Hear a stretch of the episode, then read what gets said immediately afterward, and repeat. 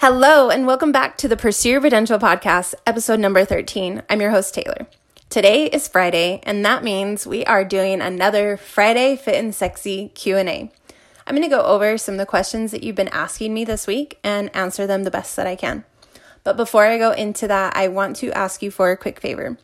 If you find value in this episode and with my podcast, it would mean so much to me if you could go leave me a five star review and if you would like to go the extra mile, please share this with your friends. It helps me grow as a podcaster and it helps me know that this is helping and that you took value in this and helps me know that I should keep doing this, if that makes sense. So please let me know what you think. I would love to hear it. I'm always open to feedback and I welcome it. And hey, thank you for listening. I really appreciate it. So, question number one how do you stay motivated when working out? So, I'm going to interpret this two ways and give two answers because there's two ways that we could do that. We could talk about how to be motivated to work out and how to be motivated during a workout. And I'm not sure how that was asked, but I'm assuming it's the first one, and I'm just going to add in both answers. So, the first question, the first interpretation would be how to be motivated to work out. Now, this is one that I've been asked so many times, I've heard it so many times, and hey, unfortunately, I don't know anybody that is motivated all of the time or even most of the time. I know that a lot of things get in the way, whether that's how you're feeling, it could be the weather outside, it could be circumstances, it could be your environment. And when it comes down to it, if we want to make exercise a long term thing for us and a part of our lifestyle, we have to make it non negotiable. Just like other things in our lives that might be non negotiable, for me, I love to compare it to brushing my teeth. That is non negotiable for me to do every day. And although I don't work out seven days a week, I do kind of have the same mentality that, you know, Monday through Friday, it's non negotiable for me to move my body somehow. And it doesn't always have to be in the gym, it can be a run outside, it can be with my hula hoop, but it is the discipline of doing that and making it a habit no matter whether or not you're you're motivated. And we cannot rely on motivation. We must be disciplined in our action to do so. So I'm sorry, I know that's probably not the answer you're looking for, and people want this this magical answer that they never heard that will help them stay motivated and be motivated to work out, but unfortunately there just isn't one it has to come from the deep desire to just show up. So, the second interpretation of that is how to be motivated when working out. So, I really believe that your environment really does play a big role in it. Not only that, but the music that you're listening to plays a big role in it as well. I need to have high intensity, high energy music when I'm doing something that's high intensity. And when I'm lifting, the, the genre can just vary a little bit, but for the most part, I love upbeat stuff that just makes me feel good and wants me makes me want to keep moving. So I really think that the music you're listening to is going to be a big factor, the environment. And right now, during this recording, we are going through the COVID 19 coronavirus lockdown. So gyms are closed right now. People are having to work out at home, and it is really, really hard. I would be lying if I said it was easy to work out at home and that I enjoy it all of the time. Most of the time, I don't. It's hard for me to get in that headspace. There's so many things around the house that want make me distracted. There's other things that I could be doing, and and not only that, but creating that space, even if you have the space, can be really hard. And you might be missing out on some of the equipment that you need, and it just it's very difficult. So go easy on yourself. You're not going to be motivated to work out from home. It, it's just not that easy. So make sure that your environment is set for it, that you've got good music on, and not only that, but I highly, highly, highly recommend putting your phone away, putting it on airplane mode, something where you're not distracting yourself with it. You're not answering texts, you're not on the phone, you're not Googling, you're not browsing social media just be in the zone. It's so hard to get into that zone, but it is so easy to fall out of it. So, there's that answer. I hope it helps. Question number two What are some tips you have for growing long, beautiful hair? Okay, so I get asked this a lot, and I actually just did an Instagram post on it a few days ago, I think it was. And I had recently just cut off about four inches of my hair. It's been long for many years now, about four to five years. And the tips that I have shared with a lot of people are things that I've done that have helped me not only grow long hair, but keep it long and healthy. So I'm not sure the order that I put them on on that post, but I'm going to just go into it. So the first tip with that is less is going to be best. Less styling, less washing, less heat. Just really focus on taking care of it and doing minimal things with it.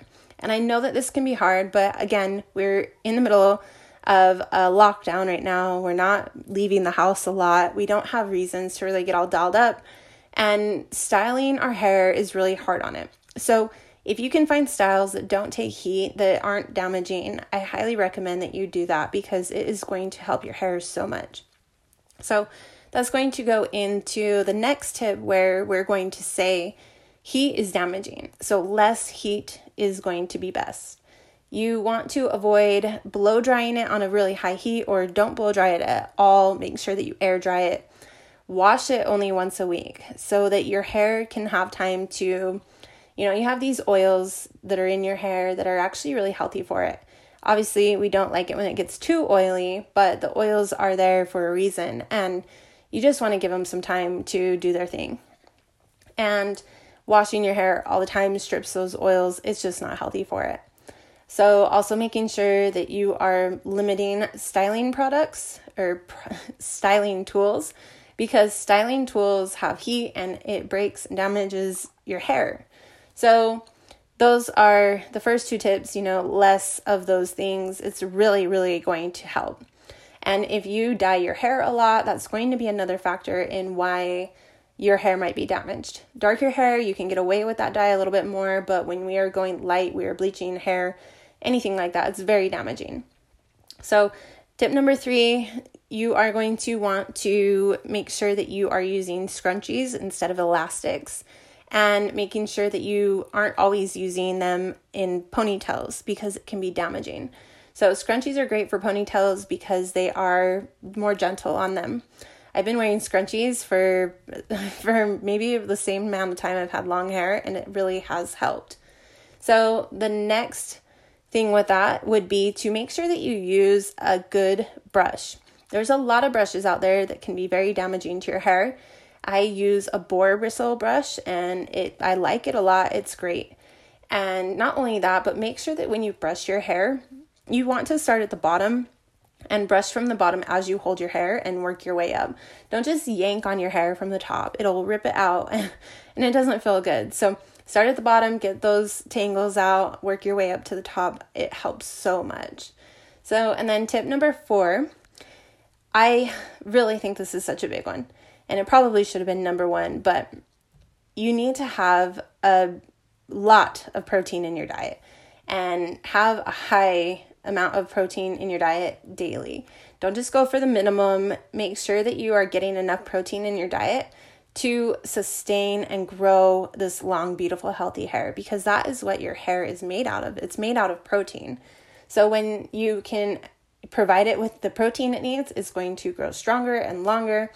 And I am aware that genetics and stuff like that can play a really big role in it as well. But our hair is made of protein and to have long, beautiful hair, your hair is going to need that protein. And there's other things in your body that take protein, like your muscles and just so many other things that you want to have enough going around that it actually is in your hair, right? That it actually gets to be used for your hair.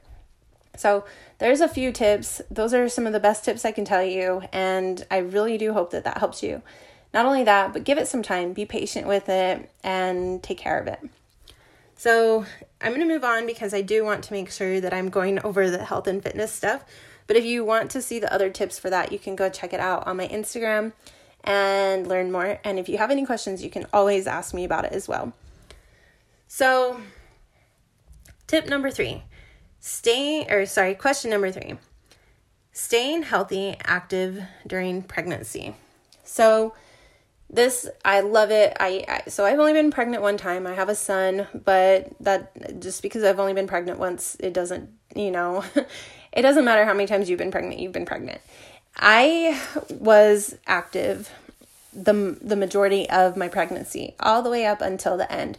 There were days where I was too tired, where I would just go for a walk, or there were times where I even like drove to the gym, walked in, hopped on the treadmill for five minutes, and left because I wanted to keep that in my routine. I wanted to keep that going. I didn't want to lose that. And once you've built a habit and then you start to turn it into something else and you're you're no longer maintaining that habit, it becomes really hard to get that back, especially after you have a kid and you are just tired and you know all of your energy goes to that baby. So just do your best to do something active and try to stay even if you are doing it briefly, stay in the habit of doing that. Whether that's going to the gym or going for a walk, just stay in the habit of making that a priority and it will be so much easier for you. Make sure that you are eating healthy foods, that you are supplying your body with what it needs. Unfortunately, there's this thing that goes around that says you're eating for two and you can eat all the food you want, but really it's not like that. You're not eating for another human that's your size. So you don't need the double you don't need double amount of calories or more than what you actually need to consume. You just need a surplus of calories that is going to be healthy for you and help you feel good throughout your pregnancy. So just have a healthy diet and and I, and you know what this means. We go over this a lot. It, you know, make sure that you've got enough protein, carbs, and fats. You're getting your vegetables in. Stay hydrated.